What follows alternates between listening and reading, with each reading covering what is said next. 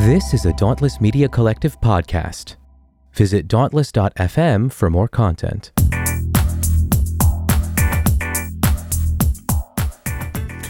I regret to inform you, you're on Chapel Probation, a podcast that takes a critical look at evangelical colleges and universities, and so much more.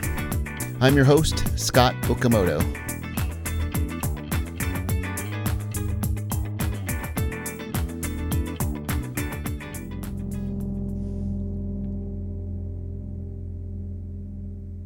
Greetings, reprobates. Did y'all survive Christmas okay? Are you ready for a new year? I know I am. Uh, this was quite a year for me, in mostly good ways. I, I published my first book, Asian American Apostate Losing Religion and Finding Myself, at an evangelical university back in April. Uh, I was a guest on 10 or 12 podcasts. It's always fun. I got to meet fellow Dauntless podcasters in real life, like Nate and Gail, Jessica Goforth, while I was in New York for Nate and Gail's wedding. Or actually, that was New Jersey where the wedding was. I hung out with other podcasters and Instagram folks in the deconstruction world, and I even got to help Bradley Onishi start our company Axis Mundi, which is a whole new podcast production company bringing academic research on the dangers of white nationalist Christianity to the world. uh, it's kind of grim, but we make it kind of sexy. It's uh, yeah. I do all the original music, editing, whatever needs to be done. Uh, and then here, I recorded 40 episodes of Chapel Probation from April until now. That's eight months solid. Didn't take a break. And all of you listening, well, you've grown steadily all year. Um, I don't want to talk too much about the Spotify wrapped. I feel like it's bragging or whatever, but Spotify is really only 30% of you. So you're all listening on Apple and um, I forget all the other ones, Google. But there are a lot of you out there listening in your cars, listening on the sidelines of your kids' sports games, uh, running in Atlanta. What's up, Holly? Uh, all over the place. So, thank you all for tuning in and bearing witness to these powerful stories. There are, many, many cool plans taking shape for 2024 with some collaborations with other podcasters. Uh, we have the Content Warning Sexuality event in February, and hopefully more travels for me to bring me to see some of you. So, you want me to come to your neck of the woods? I would love to let's plan some things. So today, uh, like right around the time my book was, was released back in April, I was asked to be on a YouTube show, which is new for me. I, am more of a face for podcasting, I think. Um, I have a really nice ass, but you can't really show that on YouTube. So, yeah. Anyway, I was asked to be on a show called The Harmonic Atheist. And the host, Tim Mills, was awesome. And my book sales had a nice little spike during that week. So I'm really glad to have Tim on today to tell his story, which is uh, it's amazing. Um, his story of going from the hardest of hardcore fundamentalists to an atheist with a growing YouTube presence, all dedicated to people who have come out of faith. Again, this season's accidental theme has been this kind of story. Tim did everything. Well, you'll hear. Now, these stories, and in particularly this one, kind of heartbreaking when you see how sincere and deeply held this faith was for, for people like Tim. But it's also inspiring because people like Tim and me and so many of you are living lives we never thought possible while we were in Christianity. And Tim's story? I'll stop talking. Take a listen.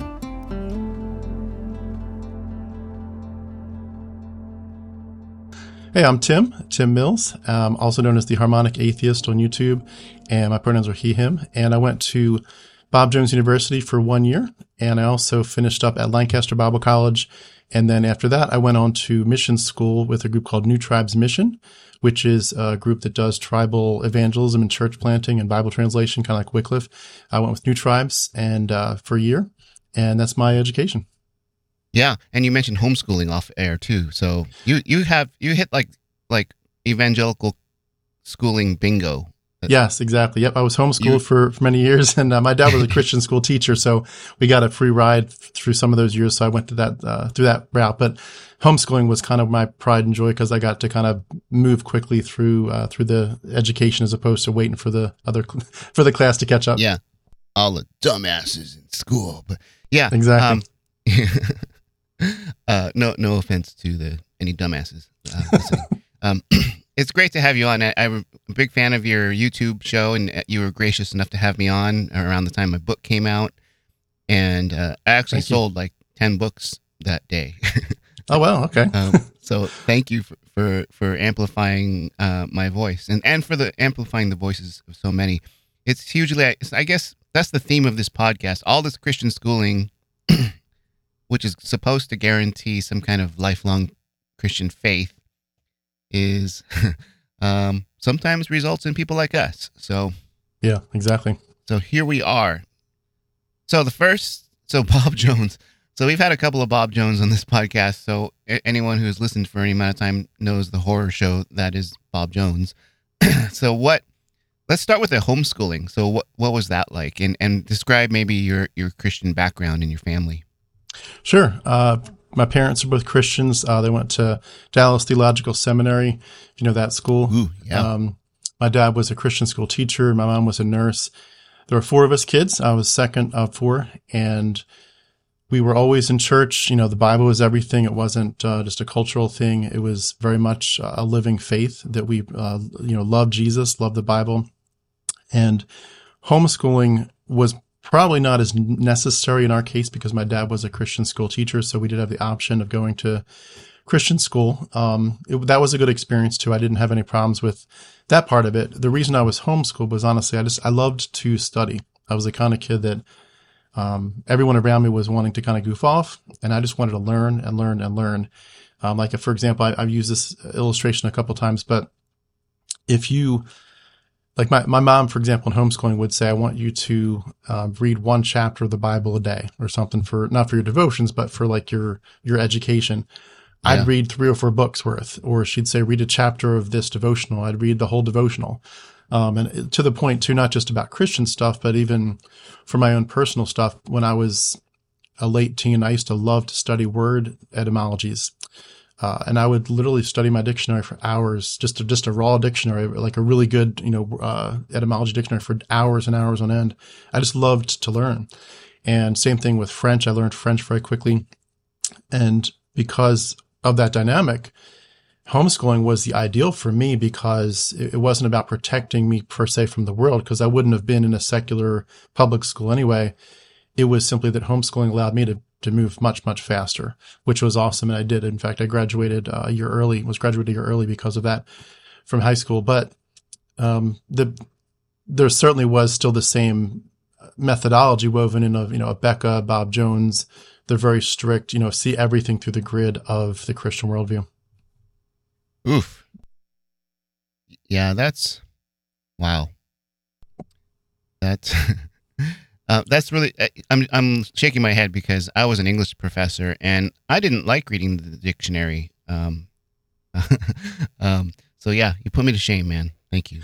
Well, it was one of those things too where I think it it it, tra- it started. I think probably with actually my biblical love of learning with the languages because I remember my mom when I was just a little boy, she would teach me what the Greek words meant. And so like, ah. I remember I'd be in Sunday school class as a as a like a third or fourth grader, and I'd be telling the Sunday school teacher that the word for slave is doulos in Greek, and they were like stunned, like you're you're telling us Greek words as a third grader.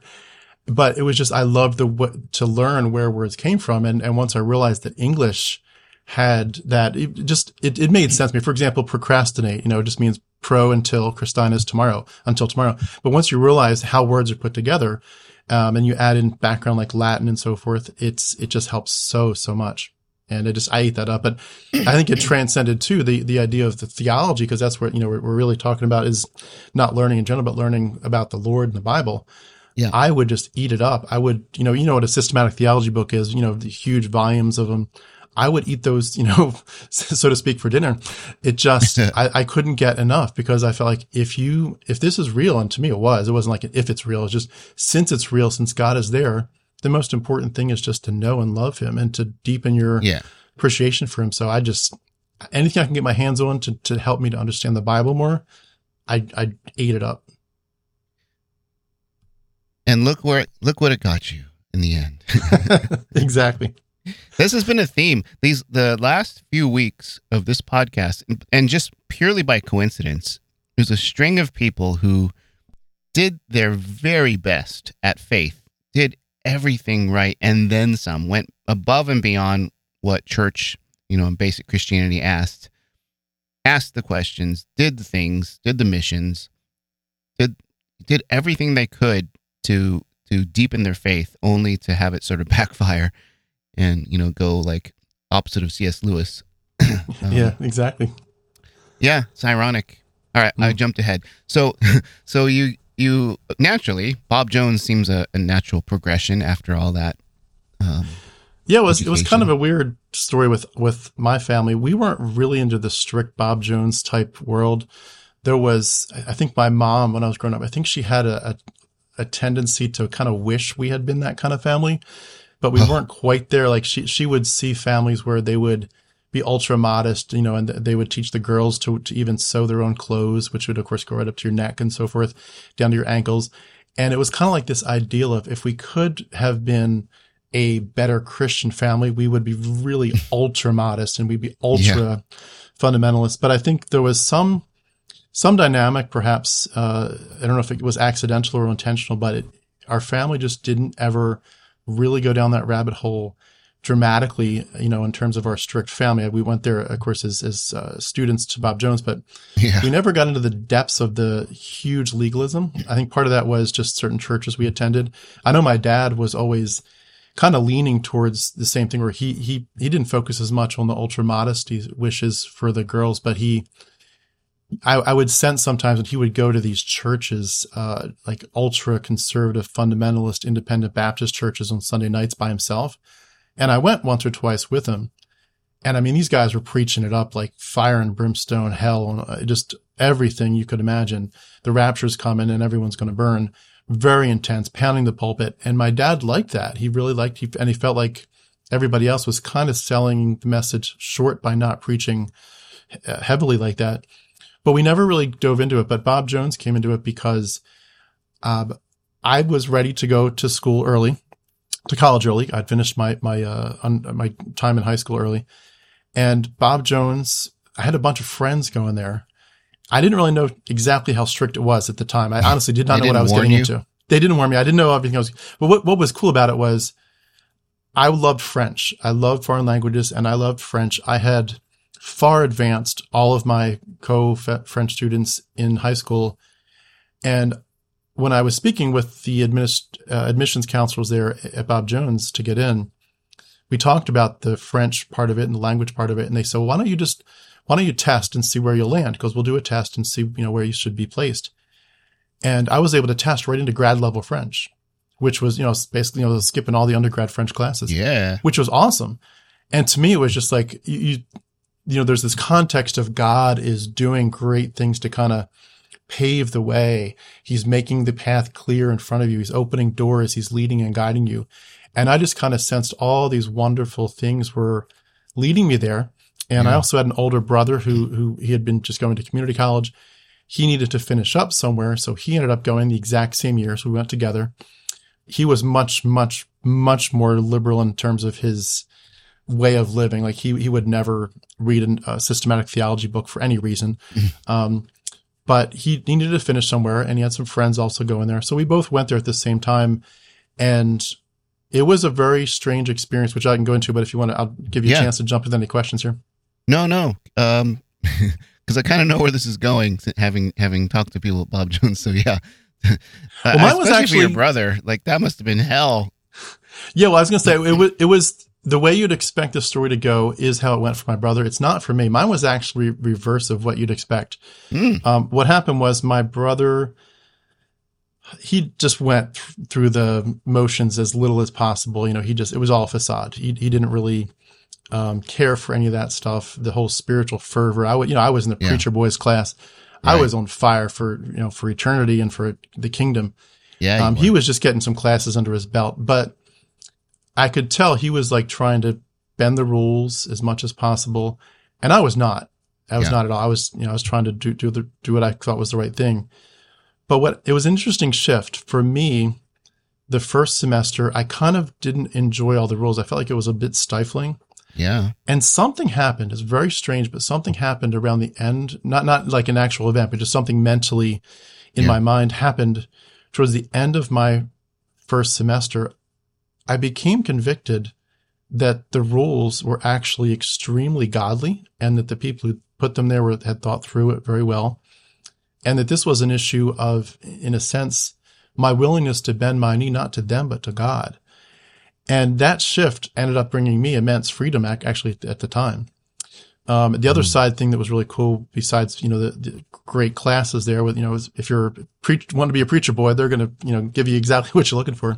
Yeah, they're going to give you what you paid for. But they had an art gallery which I was able to be a guard at. I worked there. I guarded Rembrandts and other you know Baroque paintings, and it was often very quiet. So I'd spend hours just kind of slowly, quietly pacing the halls of this art gallery and I just couldn't get enough of that. I mean, that was just like that was me on for for an introvert. That you know, the, the only thing that could have been better is if there was a big. I could have sat down and stopped work and just sit on a sofa and read books for a while. Yeah, but it, I ate it up. I loved it. This is where the the story for me turned. My brother got caught. You know, you're supposed to like sign in and sign out and so forth. And yeah. there was some big party, and some people had forged their parents' signatures. My brother got caught up in that I don't think he did anything necessarily wrong, but in the end, yeah. he ended up getting getting booted as, as they do. Them they'll boot you for a lot less than that. But the way that Bob Jones did it, and and the, you know the people that they talked to about it, they talked to you know the pastors way back in our home, which wasn't you know they didn't really they should have had permission first to to to talk to the pastors about what had happened, and they just kind of like blurted this to, to all the churches. And again, this is you know 25 years ago, but that dynamic of how Bob Jones treated my brother's situation ended up putting a really bad taste in my parents' mouth about Bob Jones. And so they basically said, Tim, we know you now like it. Ironically, we know you love Bob Jones. Yeah. But we're going to ask you to pick a different school to finish. We, we don't want to be ah, associated with Bob so Jones. So were you anymore. bummed? I was bummed like crazy. I loved Bob Jones at that point. I mean, oh, obviously shit. now I have a very different perspective. I, I was, I was like, this is my home. Yeah. And because when you said earlier that you went for a year, I thought, oh wow, Tim went out guns blazing and was like, "Fuck Bob Jones." But no, you were uh, that makes that's heartbreaking. You were actually uh, loving it and and sad yeah, to leave at the time. And there was a there was a preach uh, a, a, pastor um, locally that was also one of my teachers. His name was Dr. Mark Minnick. Um, but he was preaching in Sunday evening services at the church I went to uh, under him. He was preaching through Romans 8, 9, and 10, uh, talking about, and 11, talking about election. And I'd never heard preaching on election. Of course, this is a Baptist church where, you know, you'd expect lots of free will, lots of, you know, very little Calvinism. But he took a very different perspective. He was talking it up about saying, look, there are passages that say whoever wants to come may come. Whoever wants to enter the kingdom can enter the kingdom. There's passages that say you only come if God called you. And his take on that was if there's a passage that says the one side, I'm going to preach it like it stands. If there's a passage that says the other, I'm going to preach that like it stands. You need to hear both because both are in the scripture.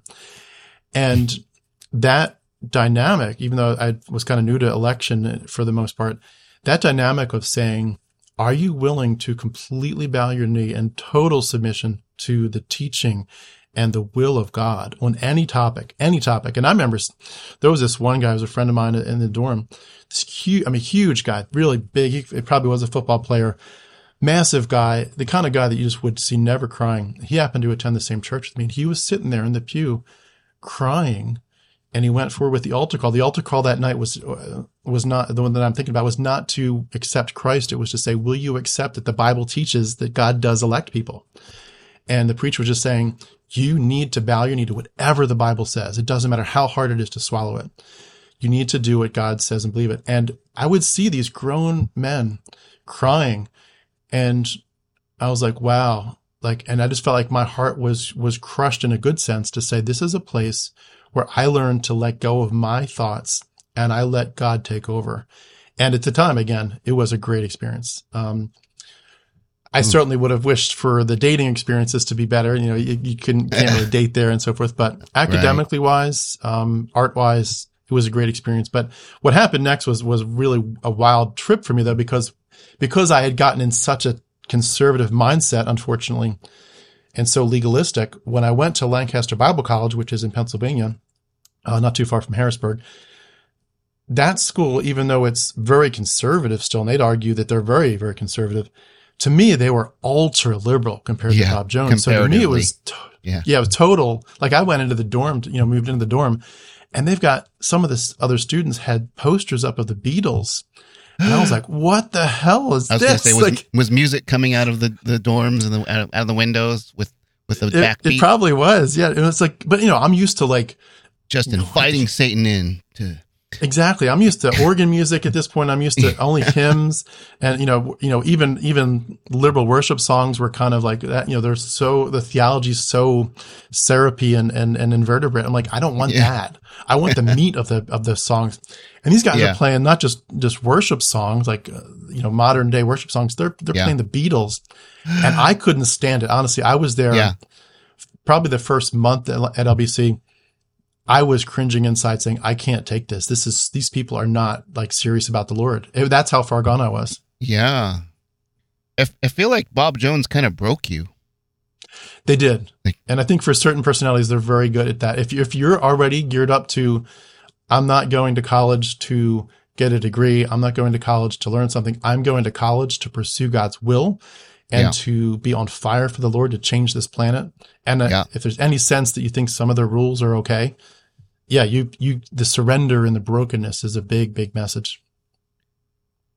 Um, do you, how do you feel about the Beatles now? I love the Beatles. I especially okay. love so um, Satan won. All right. Yeah, I especially love the uh the the the song uh you know Imagine by John Lennon. It's Aww. just yeah. My it's what's great is my kids love that song too. So. Aw.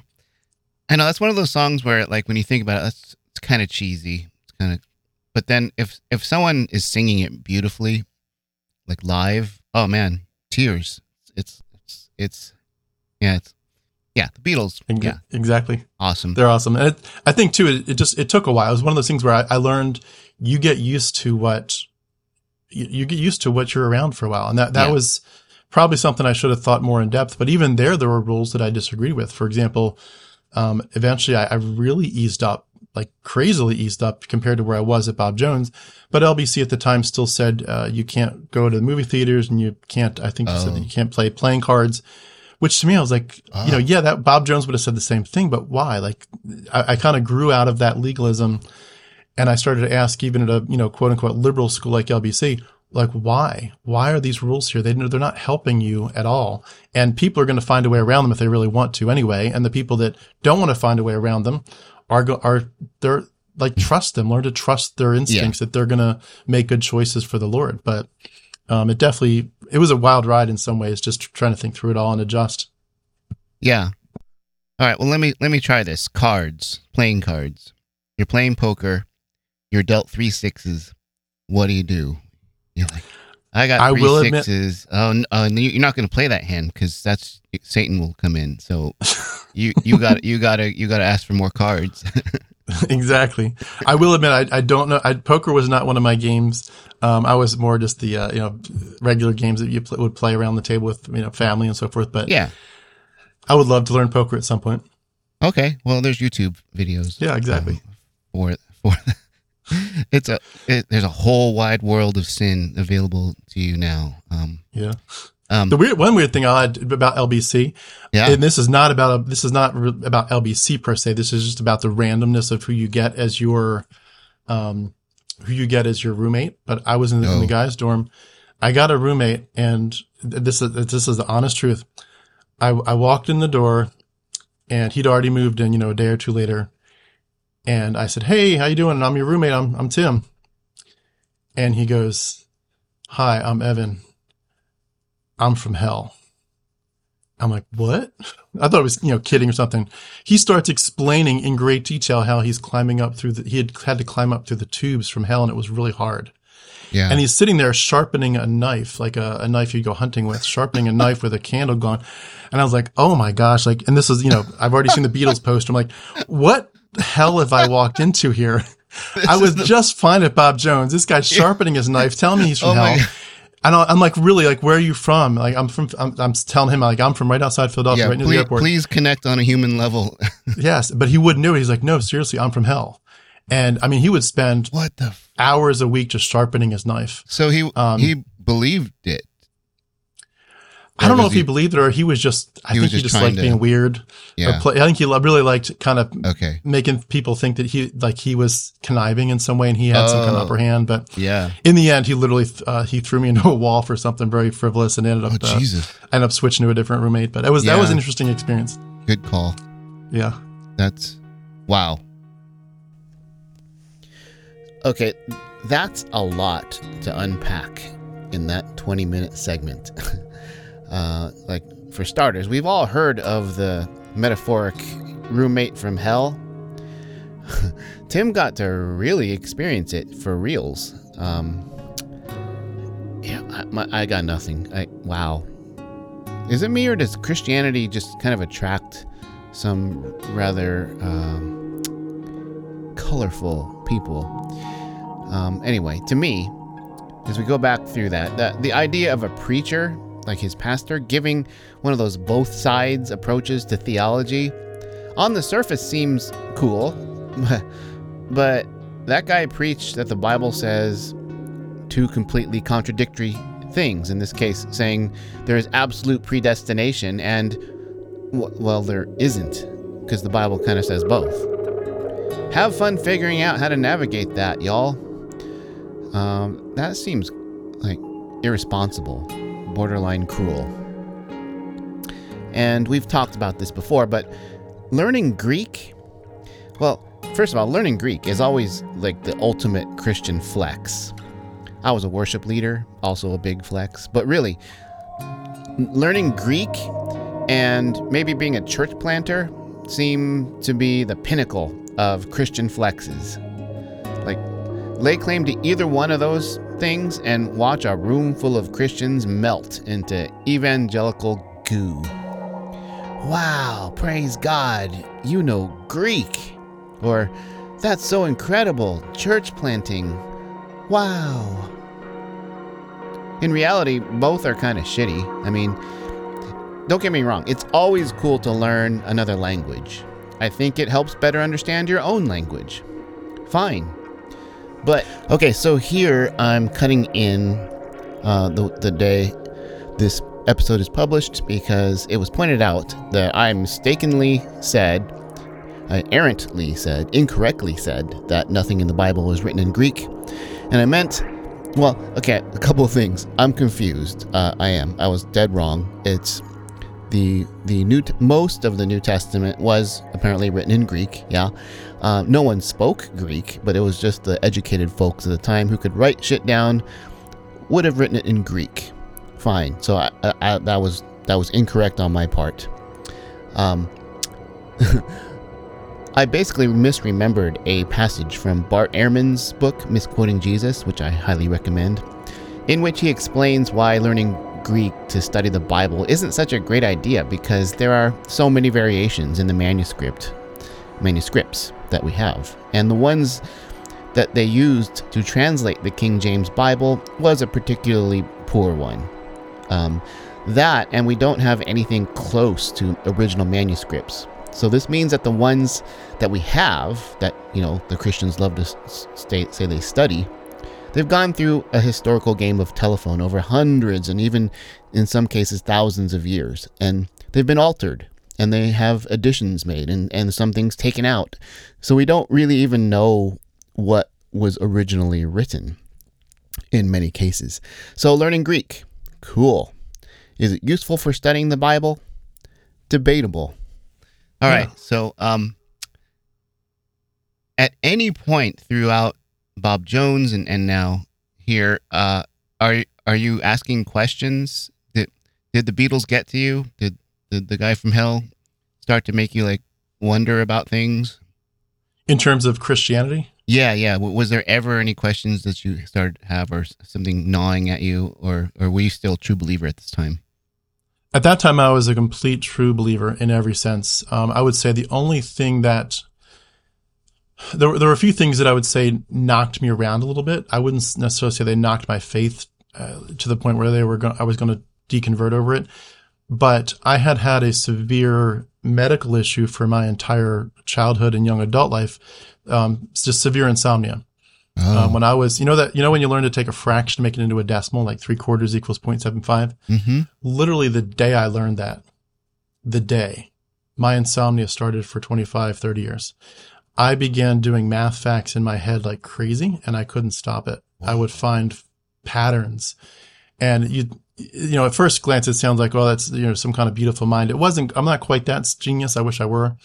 Um, it, it was just one of those, you know, mental OCD things that happened, but um, the math facts continued for about a year, and I would cry myself to sleep trying to shut my brain off, stop doing math facts. I couldn't stop. oh my gosh. After about a year, the math facts completely stopped.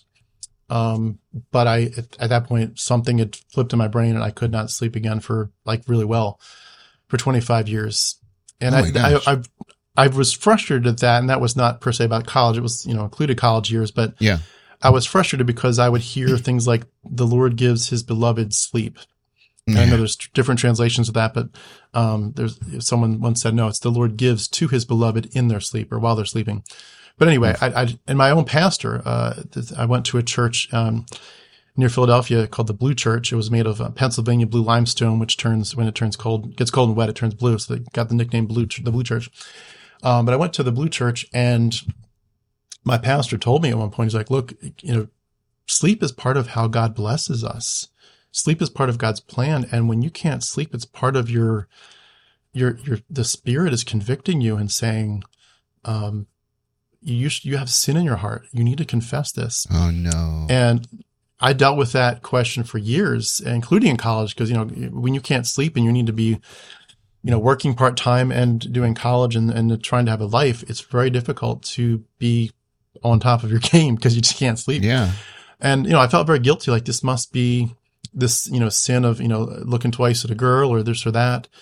And I felt like in some ways there was like a double life going on. And I knew in my heart there wasn't a double life, but I felt like Yeah. there You must be a double people. life. Yeah. Like I mean, I knew I was on fire. I thought I had, but I, I mean, we all have that, you know, this, this No, the secret There must be one think- more thing I'm not doing. Yeah. exactly. And then what's ironic, just, and I don't want to make this about insomnia, but just to finish that part of the story yeah. up. I, years later, um, a friend of mine in Georgia told me about a very special doctor who had apparently cured all kinds of stuff where everyone was like on the verge of needing surgery or this or that or had given up. And she's like, this guy is so good. You got to just try. And I called him on the phone and talk, told him my story. He's like, yeah, I can fix that in one month with no medicine. And I was like, I was in a spot where I was like, I'll take the risk. Yeah, I'll take the adventure. Sign I moved to. Georgia. Oh, Sign me up. I didn't think it was going to happen. Like, I didn't think it was going to actually happen. I thought, I thought it was going to get here and he's going to say, I tried. I'm sorry, but you know, this is more complicated because I'd been to great specialists. Sure. Um, and he was what you would kind of think of as a quack doctor, but sure enough, within one month, uh, he cured me of insomnia, no medicine whatsoever. It was crazy. It was just a, it was just a left brain, right brain thing. Whoa. But, um, you know, that, that wove through it. And I think to answer your question too, every time that a relationship, you know, I'd maybe think there was a, a girl I'd want to date and it, it wouldn't pan out or something like that, I would just think, you know, God, like, where are you, why are you not opening the doors? And then another big one on that same note was I had felt convicted for years to be a pastor. Like God was calling me to be a pastor. I was heavily under the uh, examplehood, so to speak, of John MacArthur and Chuck Swindoll, Oof. Alistair Begg, and a bunch Yeah. of other old time preachers. And I thought for sure God had opened up the doors for me to be a pastor. And I became convicted in uh, at the end of my time at LBC that there were scriptures that said it should be only elders, older men who are pastors. You should be, have like your children or your flock. And if you can't raise them right, then why would we give you a bigger flock? So you can do it with a small flock first. there's a reason for that. And I became very convicted that that was very unbiblical. All, all my co, you know, preacher voice guys with me were, were all like, I want to be a pastor in a year or two. And I'm like, I want to be a pastor in 25 years. so uh. I was like, God, why did you put this on my heart? And, and, but yet again, he opens up the doors for, the, there was this uh, girl who had been a missionary kid who was in one of the classes and her parents had been very successful missionaries in a tribe where they had you know, l- learned the language and culture, developed an alphabet, translated into the into uh, translated the Bible into their alphabet, um, taught the people to read their own alphabet, and then began to teach them chronolo- chronologically through the Old Testament, and then got to the story of Jesus. And this huge tribe of like two or three hundred people en masse came to Christ, and it was this great success story. And th- their daughter here is you know sitting next to me in class. Her, she she got the teacher to show a video in the class one day of what her parents had done. And I was like, as soon as I saw it, my brain was like, that's it. That's it. I, there's a reason I love French and Greek and Hebrew and why I took Japanese lessons, why I took, you know, all these different classes of, of languages. And I'm like, oh my gosh, it's not language that I'm geared up for. God is doing this because he wants me to be a Bible translator. So I felt like, ah. again, God had opened up the doors wide open. And I could go into some more detail, you know, if you want to, but basically, long story short, very long story short, just a whole bunch of series of unfortunate events kept slamming that door shut in my face. And I basically came to a point of saying, like, God, again, not deconverting, but saying, God, what are you doing? Why do you keep opening yeah. up doors? Why do you keep putting things on my heart?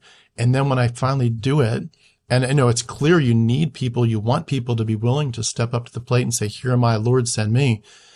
I do it and you slam the door in my face over and over and over. Like, what the hell is going on here? And those were things, again, that did not deconvert me, but they made me think there's something wrong with my spiritual life. Mm. I've done something wrong that God just simply cannot bless me. And that ate at me for years. It really did. That's heartbreaking, man. That's because I see you. I mean, you're young. You're you're in your what early twenties at this point. And yeah, at that point I was yeah early mid twenties. Man, it's like you're you're trying so hard to do everything right, more than most. you know, quite honestly, and here you are not being rewarded for it and not being. I mean, it, it's a good thing in the end, but that had to really suck at the time. It did. It really did. So I the the next phase of it for me was I did end up just going more to to a secular job kind of world. I was a stockbroker for a while. Uh, I was a custom cabinet maker for a while. Eventually, Ooh. I got more into fraud fraud analysis. Became a fraud analyst for two different cr- uh, companies, uh, just looking for the bad guys. Yeah, um, that was pretty weird in some ways to just be doing a secular job. But I think in some ways, you know, you're going to rub shoulders with people that you know, are Christian only in name or yeah. that aren't Christian at all yeah. or different yeah. religions. So you're, you're, you're, for, you know, your horizons start to expand a little bit. That again, that didn't deconvert me, but it just, your, your whole panorama starts to open up a little bit more and you start to think that there's, there's other ideas that I need to be familiar with. Yeah. Because you are in a very insular culture. Um, yeah, on the pretty heavily. far, far right, the deeply fundamentalist. I mean, were, were you like judgmental, like somebody, some, one of your coworkers, like, yeah, yeah, I'm a Christian. Yeah, I, I went to church on Easter, and you're like, oh oh, yeah, the, that that dynamic of you know, when you walk into a room, there's there's the instant radar on two levels: who's not saved yeah. and who's saved but isn't living for the Lord. That radar for yeah. me was ultra. All, I was just all the time. Yeah, and it wasn't like I was trying to judge people. It was that I knew that I wanted to be used by the Lord. I wanted the Lord to be able to use me for people to say, as you know, we all used to say when we were Christians, like, I want to shine so bright that everyone else is going to ask, what does he have that I don't yeah. have? Why is he so, oh. where's his joy coming from? I wanted that so that badly to be too. a good influence. Oh, oh, it's, it's so crazy. embarrassing now, but like, that is literally sort of what I, I, I wanted to be that Christian that people are like, wow, he, I didn't know you were a Christian. You seem so, you know, cool and happy and well adjusted and all the things. Like, and I'd be like, yeah, you know. and it's so sad because you can never really just look at someone else and just say, I'm just glad to be your friend and yeah. I'd love to learn from you. Yeah. Everything was, analyzing people. Where are you with the Lord? It's it's very sad. So many relationships that probably could have been beautiful, but you just you can't you can't put them through any other grid. You have to think about eternity. Yeah, in a lot of ways, that was a big part of my deconstruction was because I'm a relational person and I was seduced by my friends, not sexually, but like as seeing them as whole people and, and realizing that they were adding to my life in ways that my church friends couldn't because they were so real mm. and so honest and, and just sincere about everything, not with this agenda of heaven and hell. And, um, yeah. And so, yeah, when I look back, so many of my non Christian friends were, were big, were factored big yeah. in my deconstruction. All right. So let's, let's head in that awesome. direction. What, at what point did things start to fall apart for the, for the faith part of you? Sure. Uh, it's going forward a few times, a few, few years, but, um, I had a, several, um, so how would I call it? Romantic heartbreaks that, that truly devastated me. Um, and that was again a very big question of like why, like what is going on here? I had a girl, for example, that I, I dated for 12 months and then we got engaged and then we were going to get married and it was beautiful. And it was six months to the wedding and, uh, she was down in Florida. I was here in Georgia and she was coming up on a regular basis. I was coming down on a regular basis. Just beautiful, beautiful relationship. Uh, you know, I kept her pure. We were doing the right things for the Lord. And we were, as we got close to the, to the wedding time, we were going through premarital counseling here in Georgia and really good guy, a guy that had been a former pastor himself. And she was saying to, the, to, this guy, like, Tim treats me so good. He treats me better than my parents have ever treated me. He's such, he's so respectful, so loving. And we went through that. And there was one last session we went through where she's saying that she's just singing my praises. She's like, I feel so ready to marry this guy. And this was back before we all had like smartphones. So I go to work. She goes back to Florida. She, I go to work the next day and I come home from work and, you know, I'm ready to call her as we usually do, you know, start talking or something. And I see an email from her and it says, I'm ending things immediately. Don't bother calling. I will not explain. I'm like, we've got a month to our wedding. Oh, geez. And little like she wouldn't pick up. Her family wouldn't pick up, friends wouldn't pick up, nobody would pick up. like, what just happened? And of course, people were accusing me like, oh, you must have abused her or something. And I was like, no, I, I definitely didn't do that. Um, but I didn't know for a while. And I found out eventually through the grapevine that when she was going to marry me, she married someone else that day. What the fuck? So yeah, so she was probably uh, presumably double dating or whatever you call it. Um, but that just crushed me. Like, God, what in the world are you doing? Like, how can you, are you not protecting my heart? Um, you know, I've, I've kept her pure even like, what in yeah. the world? Like, where is the blessing for doing the right thing? And it just, it felt like that stuff just kept adding up. Like, this doesn't make sense.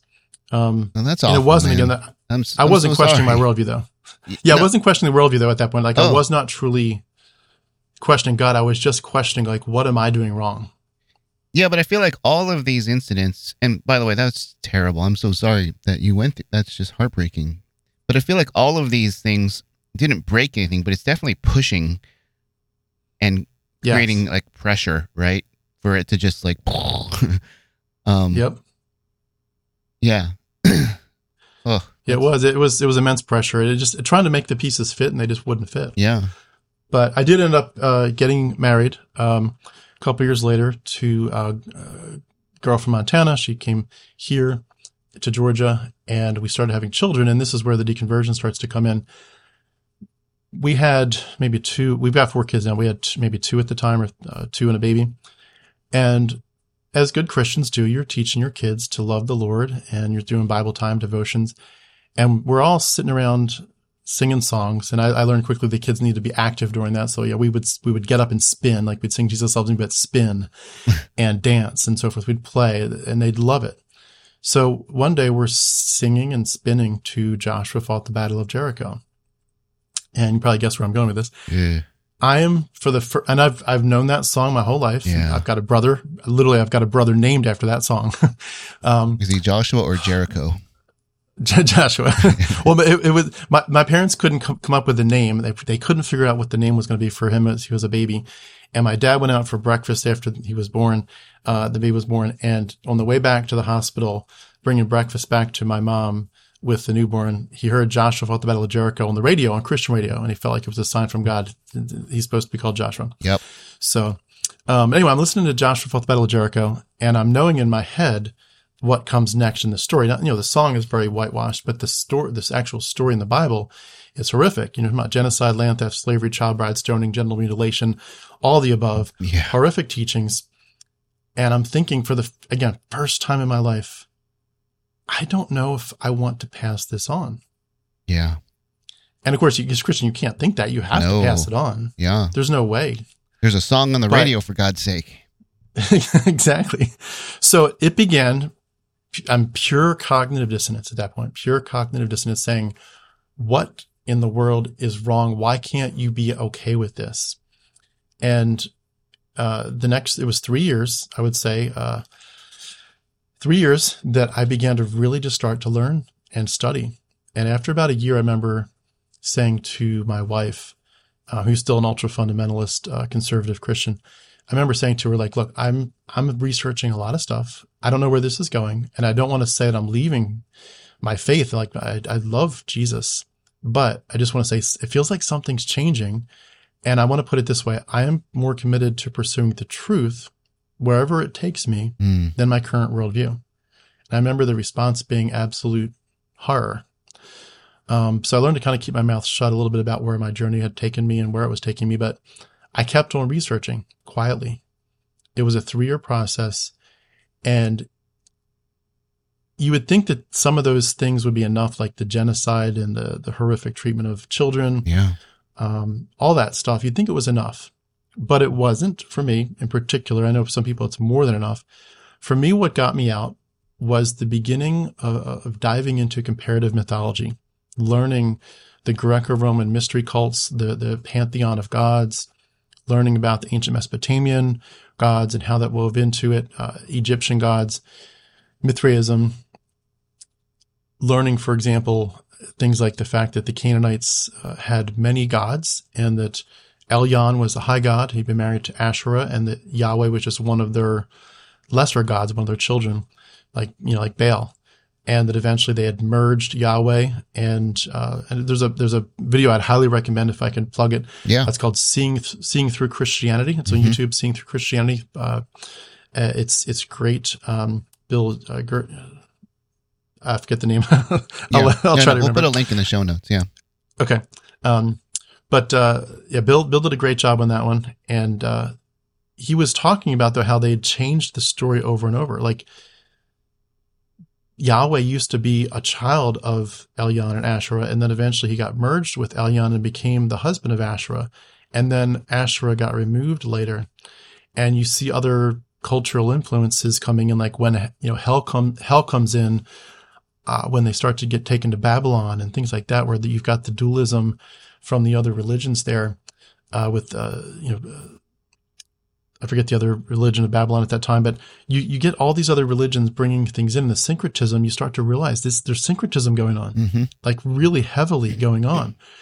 And once, once those things started to hit, and I mean, I was going down hundreds or hundreds of rabbit holes. Hmm. Um, but once those things hit and channels like MythVision, you know, with Derek Lambert and other similar ones, learning that this is mythology. I don't, I don't know that I ever would have said early on, this is heading in a bad direction. I'm going to be an atheist. I think to me, for the longest time, atheism, I would have said is just pure silliness. There's, there's got to be a reason. There's something rather than nothing. Yeah. There's got to be. And there's no way that we're all just that deceived. But, um, oh, the name is Bill Zuersher. Zuersher. I was looking for the Z. Mm. Bill Zuersher is his name. Um, but thinking to myself, there's no way, there's no way that, that this can't be real. And what happened was literally just all that came to the forefront of my mind, as it were, kind of like when they plugged Neo in to, to teach him jujitsu in 10 Yeah. seconds. It was like somebody took all this stuff I've been thinking about for three years Yeah. and condensed it into a, you know, one hour. And I'm sitting at my desk, just looking at a video, probably a, a video of, you know, Matt Dillahunty or one of those guys, trying to figure it all out. And I'm, st- I start talking to myself as you do. And I remember saying to myself, is it possible that this isn't real? I mean, is that even possible that this could be Mm. mythology?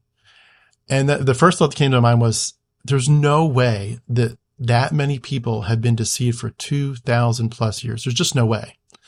And my immediate thought was, well, we, we think that all the Muslims have been deceived for all this time. I think all the uh, all the all the other religions, the Buddhists are all deceived. Like, why couldn't we be deceived? And I just was thinking all these different thoughts very quickly. And I started saying to myself this, Tim, say it. Say the words, Tim, say it. It's not real. It's never been real. And I mean, it was like a, like I was strapped into a chair in front of a fire hydrant and it just came flooding into me, into my face and my mind. And it was, I was broken. I was tearful. I was emotionally distraught thinking, what is, what is this? The ramifications were hitting very quickly. I mean, this is all within an hour. There's probably no afterlife. What? There's no afterlife? Like I've, I'm all about heaven and the kingdom. That's all I've been living for is heaven and the kingdom. Um, evolution might be true or at least partially true. The earth might be really, really old. The universe might be extremely old. All these things came flooding in. And I sat there devastated because Christ, realizing Christianity was breaking my heart and it had broken my heart this whole time and I didn't know it. And I sat there and I thought, say it, Tim, say it, say it wholeheartedly with your whole strength. This isn't real. There's a reason this hasn't made sense for 40 years. It's never made sense because it's not real. It's not supposed to make sense. You have a splinter in your mind you've been trying to get out. Get it out. And within that hour, the splinter was gone. I was fully deconverted that hour. And I know people often struggle with the grief of it all, and it, I certainly Yeah. did and still do Yeah. uh, to this day. And people say, "Oh, I didn't want to live forever." I did, and I still do. I do want to live forever. I know people say, "Well, you don't you don't know how long forever is," and I, I go to that illustration from the Odyssey where um, Odysseus and his men are on that island, and they they think they've been there for like a day or two, Yeah. and, and the goddess is like, "You've been here for seven years." Yeah. He's like, no, it's just been a few days. Like God, God can take care of the whole eternity thing of how long it feels. He can, you could be there for a billion years and he'd make it feel like two days. That's not a problem for a, for an infinite God, uh, for a God of magic and amazement and brilliance and, and poet, uh, you know, the poet beyond poets. He can do this. Eternity was not my issue. I loved it and I wanted it. And I still do. And I struggle with it. There's times it still gives me kind of nightmares that I, I can't have that. Um, I still want to live forever and I don't want to die. And I know it's going to happen and that's going to be the end. But Yeah. apart from that part of it, the grief of like, oh my gosh, this is horrible, wringing your hands. For in, in many, many ways, in that, all this is all within that hour. In many ways, I began to almost laugh. Like, like this hasn't been real. like what? This is, this has all just been play. Like we've just been talking to the walls this whole time. Are you kidding me? This is ridiculous. And what, what, what gave me immense joy was realizing, like I thought immediately, you know, you could have easily,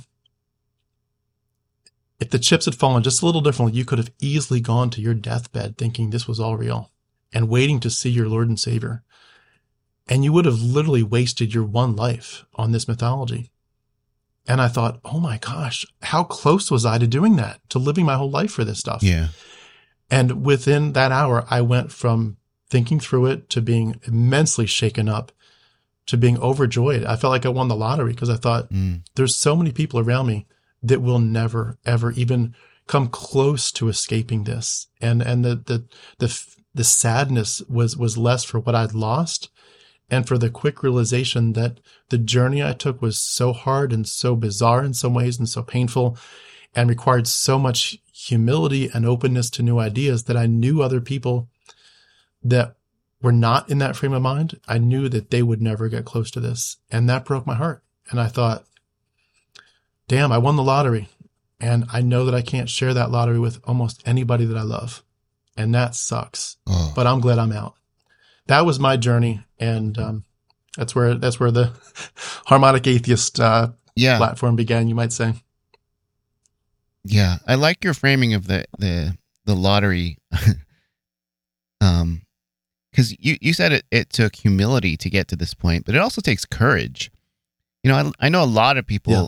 You know, because I, I was an English professor at an evangelical school for a long time, I got dozens of former students who have messaged me in the last 10 years and have said, Yeah, I don't think I believe in this anymore, but I got to keep going to church and I got to keep keep up appearances because I'll lose everything. I'll lose my, my marriage and my family, my parents, and all my friends. And so there are a lot of people sitting in pews on Sunday morning who see the same things that we see, but they're sticking it out because there's just too much to lose. And what they don't realize is what you just said is that there's also a ton of things to gain.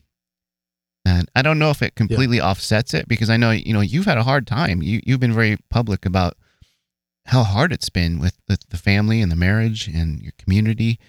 Um, it comes at a great yeah. cost for sure, but I'm, I'm so glad that you see the upside too, and that you're a young man. You have um, a, a good, hopefully a, a good good life ahead of you, and and you're doing great work. So.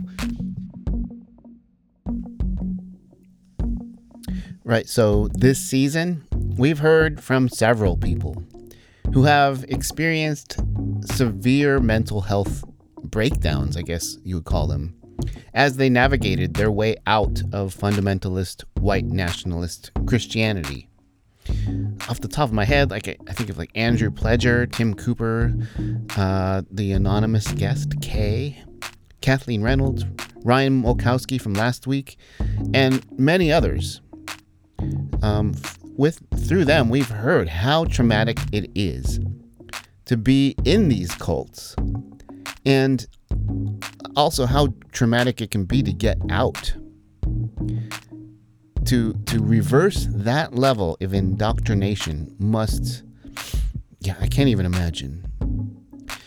And yet in one hour tim mills got there. I mean it, it was the culmination of a lot of things. Um, maybe things he's still gonna figure out for the rest of his life but for sure that was one incredible hour the stars aligned, and he saw clearly a path for him going forward. But as I mentioned, it came at a great cost. So if you have made this decision to leave, the key now, as you might already know, is to make the most of it, to make all that you lose worth it.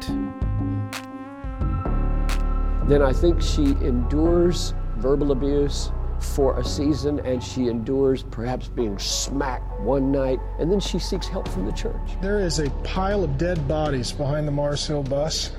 and by God's grace, it'll be a mountain by the time we're done. You either get on the bus or you get run over by the bus. Those are the options. There's nothing holy about writing discrimination into the law, and I am tired of communities of faith being weaponized because the only time religious freedom is invoked is in the name of bigotry and discrimination. I'm tired of it. Hi, I'm Nate, producer and co host on the Full Mutuality podcast. Let's talk about inequality. It's everywhere. Whether it's rooted in race, gender, ability, or sexuality, there's bound to be an imbalance in power, influence, representation, and access. On our show, we want to explore areas of religion, culture, and society where justice is needed in order to bring about true mutuality. I hope you'll join us for some enlightening, fun, and at times uncomfortable conversations as we envision a world where everyone can live free from systems and structures that keep us from being truly equal. You can find us on your favorite podcast app or visit our website, fullmutuality.com, to find a list of all the platforms we're available on. Subscribe today, and we'll see you on the Full Mutuality Podcast. Hey everyone, I'm Nate from the Full Mutuality Podcast. I wanted to take a moment to say thank you for tuning into this show. We're so grateful that you've decided to spend your time with us. Seriously, Dan, Gail, Jessica, Kathleen, Scott, and the rest of us here at the Dauntless Media Collective couldn't produce content like the show you're listening to without your support. I'd also like to invite you even further into the conversation. Right now, there are some great discussions happening over in the Dauntless Media Collective Discord server. If you're interested in chatting with other folks who are deconstructing and decolonizing the oppressive traditions that they came from, please feel free to hop on into the server. If you don't know what Discord is, it's a place where communities can gather online for chatting on a wide variety of topics. In our Discord server, we have channels devoted to general deconstruction conversations, some meme sharing, therapeutic venting about whatever religious bullshit you're currently dealing with, and even a channel specifically devoted to talking about the latest episodes of the podcast you're listening to right now. I hope you'll join us. You can log in directly to the Dauntless server by clicking the link in the show notes or heading to dauntless.fm and clicking the link in the top banner. See you there. Yeah. So, how? Tell me about how the Harmonic Atheist uh, started. Sure. Well, I was uh, very much mesmerized by some of the great channels, like again, like MythVision, doing doing great work, interviewing scholars, uh, people who'd written books about the mythology of the New Testament and the Old, and I sort of wanted to at least put my feet in the water of, of doing what they were doing. And I did interview someone uh, named David Fitzgerald who wrote uh, the book Myth- Mything in Action, uh. Mything uh, in Action. But um, great, great guy. And he was my first interview. he had been, I'd seen him before on, on uh, MythVision, but he basically, at the end of that interview, and we were talking off air, so to speak, he, he said like, Tim, I know I'm your first interview and you're just getting your feet wet, but you really need to do this. You need, you're, you're, you're good at this. This, you know, you're, I know you feel like it didn't go very well, but you know, it went better than you think. You know, you'll, you'll figure out the, the clumsiness stuff. You'll figure out how to do this, but you're doing a great thing by starting this. And I think you're good at it. And I think you should really do it. And this is coming from a guy I very highly respected. Yeah. And I thought, all right, I'm going to do it. And what happened was at that point, I kind of mentally shifted gears to think, I don't know that I want to duplicate these other channels because number one, they're doing great work. Right. Um, and I think I would in many ways just be interviewing the same exact people they're interviewing, just, you know, different topics or whatever, or repeating topics. But I began to, th- I was really impressed by the, the Facebook page. And I don't know if it's a website too or a YouTube channel, but the Facebook page, Humans of New York. You mm-hmm. that? Yeah. Where the guys just, uh, whoever it is, they're interviewing people, normal people, yeah. telling their story, often heartbreaking and I was very impressed with what that, that group was doing, that guy was doing. And I thought, you're taking normal people and you're empowering them to say your story matters. Yeah. And that kind of has become in many ways the theme of my channel, at least so far. It, it is going to evolve in some ways. I'm working on quite a few projects, uh, monologues and other things, focusing on um, things like the book of Enoch, focusing on astrotheology, focusing on a lot of other ways that uh, you know mythology is woven into the Bible. I also want to be taking it a direction of focusing on Christian nationalism eventually and exposing cults more. Ooh, yeah. But um, it, it, just kind of started there. But you know that's where it's it's I would say at this point it's ninety five percent that it's just letting people who otherwise have a story like like we've just talked through with mine. Yeah. They have that story, but they don't feel like maybe that it's going to do much to share it. And maybe if they started a, YouTube channel, they'd have you know three people watch it. Yeah. To come on a channel like mine, where there's you know it's grown enough that there's a lot of people that are going to see it, and it's going to make a big difference. That those people feel empowered, and it, it's amazing. I I love this illustration, but there was one lady that I interviewed way back when. This was when my channel was still pretty small, um, but she was a homeschooling mother of five and as we were about to get started, she said, I, I know you said you want to talk for about two hours. And I, I do long form interviews. Mm-hmm. So she said, I don't know if I could even fill an hour up. Mm. And we, we recorded, I don't know what the actual final edit, edit length was, but we recorded for about two and a half hours. And when it was done, yeah. she said, you know what, Tim, we have just scratched the surface. Right? There is so much here. And I was like, you're right. we need to do a follow up. But people, you know, you realize it's like the layers of the onion illustration we all yeah. use. Like there's so much to unpack. Yeah. And, you know, and you, you maybe you unpack your story, but then you hear someone else unpack their story. Like, oh, they just said stuff that I, you know, it brings it back to, you know, from your back of your memory to the front. And you're like, that's part of my story too. And then you want to, you want to investigate that. And so I feel like that's where it's, it's come. Um, I think a big part of mine as well is to bring a, a much more emotional side to this. Mm-hmm I think a lot of channels, again, they're all, you know, doing great work and I highly respect them, especially the ones doing the work on the mythology mm-hmm. stuff. But like you talked about with people that lose a lot when you deconvert. And the fact that just even if you don't lose a lot, it just it Christianity breaks your heart. That's that's what this experience is about. It broke our hearts. Yeah. over and over and over. And the deconversion, you know, just kind of solidifies how much it broke our hearts. But when you realize this isn't just information, like, yes, it took information to deconvert me, but this is not about information. This is about people like me and you re- reclaiming our identities for the first time, saying, I've never opened my eyes before, to use that uh, matrix illustration. Mm-hmm. I've never opened my eyes before. This is a really emotional experience. There's religious trauma involved here. Mm-hmm. There are ramifications both for my family, but also just my own heart of who am I? What have I been doing this whole time? What is my sexuality supposed to look like without the rules? Now, those rules were never really there. They were just imposed by the culture. Right. Um, all kinds of questions that come out of it. And I think for me, like, for example, I've got a, a channel I'm, I'm, starting that I'd love to get to develop more. It's called Harmonic Refuge. Mm. And there's a lot of others. Like there's another, I'm literally working on 30 different channels, mm. but I want to get to the point where people realize that this should this should bring out the poet in you. Yeah. This this is about seeing the beauty and the pain. And when you're in that spot, you should start right. And I don't mean like necessarily writing literal poetry, but like it should just bring out the poet in you. Yeah. It should bring you to a point where you say, I need to dive into the depths of my own heart and my experience. I need to find the words, even if it's someone else's words that I'm borrowing. I need to find the words for what I've been through, find a way to say, what the hell happened? And how do I feel about it? and to bring the tears out and to say it's okay to bring emotion to this. This is not just about admitting its mythology. Yeah.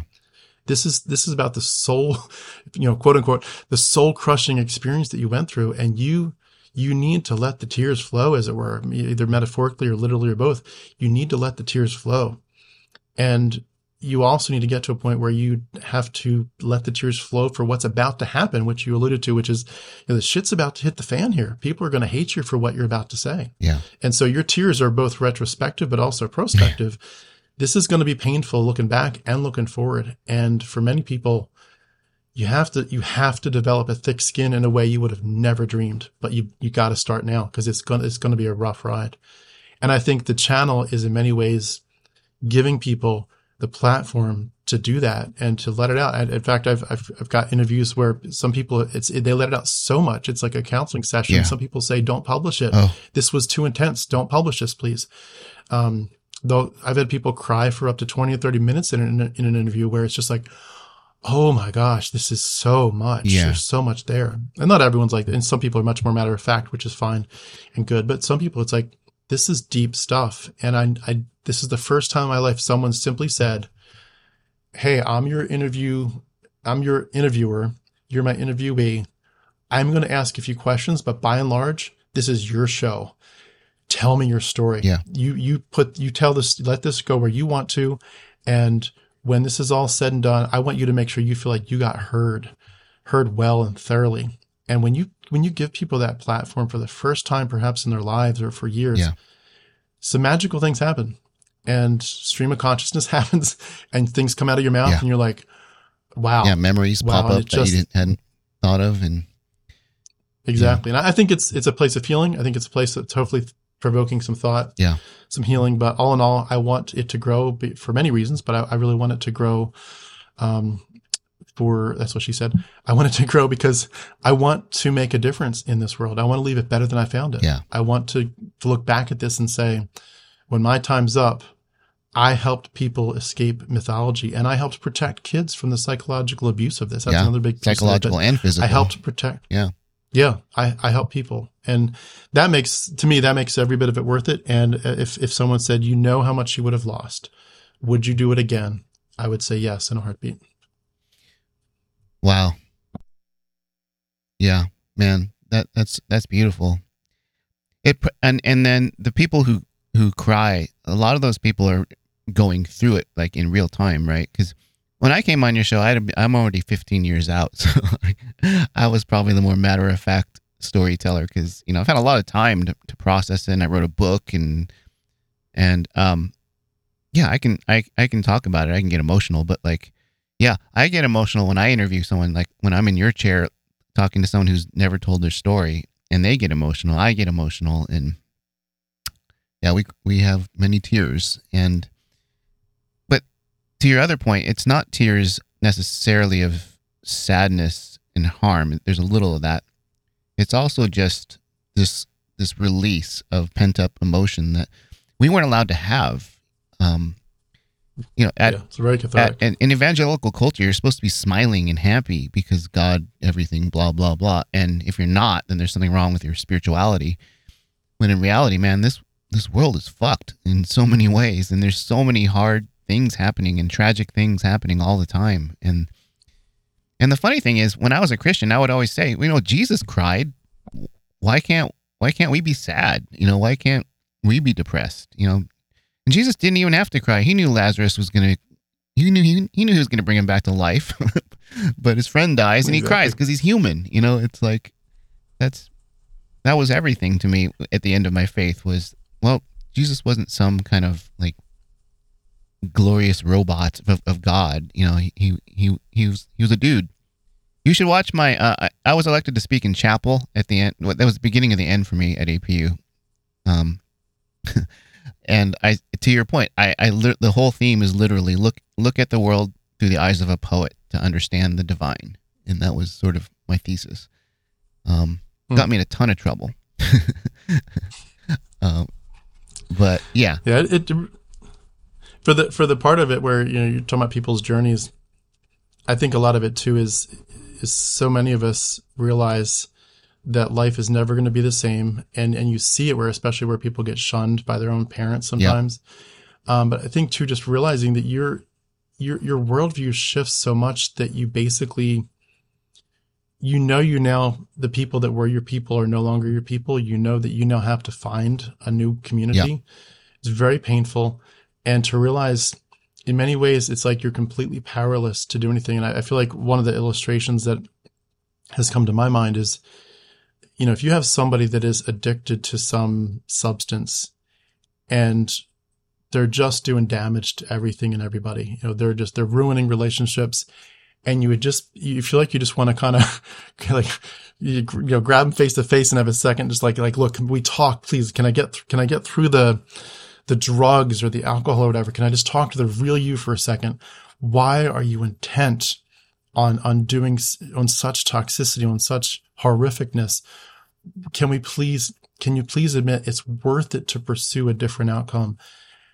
And you realize i'm sure for some people they can't hear you. Yep. they can't hear you. you can you can make the plea all you want. Like you, if you if you clean up you'll be able to spend more time with loved ones. If you clean up your you know your health will be better all the positive benefits you could list they can't see it. They're mentally in a different spot. And to realize you're surrounded by that. As it were you are I know we, we all overuse the matrix illustration but it's just so good Yeah. but you know you are you are you have just escaped and the matrix isn't real and you can't get back and everyone else around you is truly so plugged in and so dependent on the system. They're not ready to be, to be plugged in. And many of them will never be ready i'm sorry to be pl- unplugged Yeah. many of them will never be ready to be unplugged ever yeah, and they will also ostracize you heavily for even suggesting it um, realizing that that's what's happening. And I think what, for me, what, what I've realized over and over, life's a lot more lonely than we all admit. You are a loner. you know, the, the, what is it that, uh, is it Neil Simon or whatever? You're a rock, you're an island. Whoever's saying that. Um, it's more true than ever now. Like I feel more alone. I, I feel, I feel more connected, obviously, to the atheist community, but in, in some ways, I feel more alone than I've ever felt in my entire life. And that getting used to that, getting used to realizing there's people around you that see the world so differently. It's as if we're on different planets and different universes. That loneliness bites. And when you, when you see that, and, and, uh, you know, I'm saying it very generically, but you know, there's people where what that amounts to is you won't, you won't be invited to Thanksgiving dinner. Or if you do get invited, we're going to pray over you like, God, you know, literally, you know, you're sitting next to us. God, please help the the people that are deceived in this world to to open their eyes, and they're praying about you right next Right. to you. Um, you realize that that's what's about to happen, and that loneliness when it hits is devastating. You're like, oh my gosh, like I am truly alone. And when you put that in the context of you don't go anywhere after you die, you're like, life feels very um, nihilistic. Mhm. And dealing with nihilism is a very big piece of this and is very painful. I embrace it in some ways because I think if you don't embrace it, you're going to end up um, falling for some some Right. mental scams. I think it's it's for me it's been the best thing. But at the same time, you have to live as if nihilism is. It's like you have to mentally agree to it, but to, to my opinion, be healthy. But you also have to mentally kind of ignore it because if you live there too long with it like right at the front of your focus, yeah. it'll depress the hell out of yeah. you to think that there's ultimately no meaning. Yeah. You know, there's no transcendent meaning. You know, you can give it a meaning, but there's no ultimate transcendent meaning to this. And if you're used to the other side of that coin, that'll depress the hell out of you. And so the loneliness kicks in. Um, and for some people, it's just, it's just too damn much. It's too damn much. And that when you add into it all the losses, like I could have had so much freedom. I could have spent decades not, you know, messed up with all this stuff. Mm-hmm and then they're like, but it, but it's there. And I did lose those decades and the trauma is going to take another five or 10 years of my life to get over. Like this thing, even when I'm out, it's still sucking the life out of me and it hurts. It hurts a lot. And I think for people to at least have a chance to say, it's not going to make it better to tell my story in some ways, but in some ways it's going to, it's going to help connect me to other people and make, maybe break the loneliness a little bit, break, break the nihilism a little bit. Absolutely. Um, yeah, it's all about finding your people. Um, not yeah, and not even just in terms of Christian versus atheist. Um, it's a weird thing to be identified as something that you're not. um, and that's and that's yeah. like the I I respect a lot of the intellectuals in the atheist community and and uh, you know some of those channels you mentioned. Yeah, that's great, but I, I feel like we also need our own thing, you know, our own people and our own interests and passions that are not just pushing back at the the hegemony of of the the religions that we came out of. And so, yeah, I hope I hope you find all of that, Tim. I I, I know things are rough right now, um, as you're in, in your family and your personal life, but yeah, there, there's yeah. there's a lot of there's a lot of shit in the world, but there's a lot of good out there too, and there's a lot of people that you can find that, that will help define you and kind of be a balm for that existential spiral that we all sort of are just right on the edge of, of going down um, into nihilism. And so, yeah. Yeah. It feels like it's become like that. What you are getting at right there is become a bit of my main uh, mantra, as it were. It just, you know, f- find the most beautiful things that you can in life and pursue yeah. them and on the other side, wherever there's a lack of that, wherever there's ugliness in life, create beauty if you can. Yeah. And to me, to pursue the beauty and to create the beauty has taken over my mind in so many ways. I literally, literally write, uh, three, four, five poems a day. Oh, hey. I write a couple songs a week. It's just like, I can't, the poetry, I, I sometimes, as it work, back to the insomnia because I, I can't sleep because I've got so much to write and so much to say. It's a, in a good sense. Um, but it's like when, when you let this flow, it does heal you and you realize there's, there's some way that you can leave this planet better than you found it and you can be a helper. You know, there's people desperate for help and you can become one of them. And I encourage anyone that's listening, find a way. It's not going to be necessarily anything like my journey, but you know, you'll find a way to make your own poetry, your own songs, your own beauty. And, and as they say, your, you know, what you, what you do as your story could end up becoming someone else's blueprint for survival. And that's, that's an amazing thing to think about. Absolutely. Damn. Yeah. Well, anyway, I, I really appreciate you taking the time to tell your story and really thank you for your, yeah, your YouTube channel, Harmonic Atheist. Um, I know it's, you, you read the comments after each episode and it's so many people just so grateful that it exists and the conversation that they heard and saw was affirming to them. And so, yeah, thanks, Tim. Thanks for coming on. Absolutely, my pleasure. Thank you so much, and thanks for coming to my channel a few uh, few yeah, months ago. That was fun. Great to uh, great to work with you. thanks, Scott. So be sure to check out the Harmonic Atheist YouTube channel. You can check out me and Brad Onishi telling our stories, along with like a couple hundred other people. There's a lot of videos, and yeah, Tim is doing great work, and I know he could use all of your support. So I'm off to wrap some presents. It's it's I'm recording this uh, a couple days before Christmas. Um, it's mostly weed and gift cards, so not not too much work. But I hope you all have an amazing New Year experience. And I'll see you right here next week on January 2nd, 2024. Yep, I'm working right through this holiday madness just for you all. So have a great week.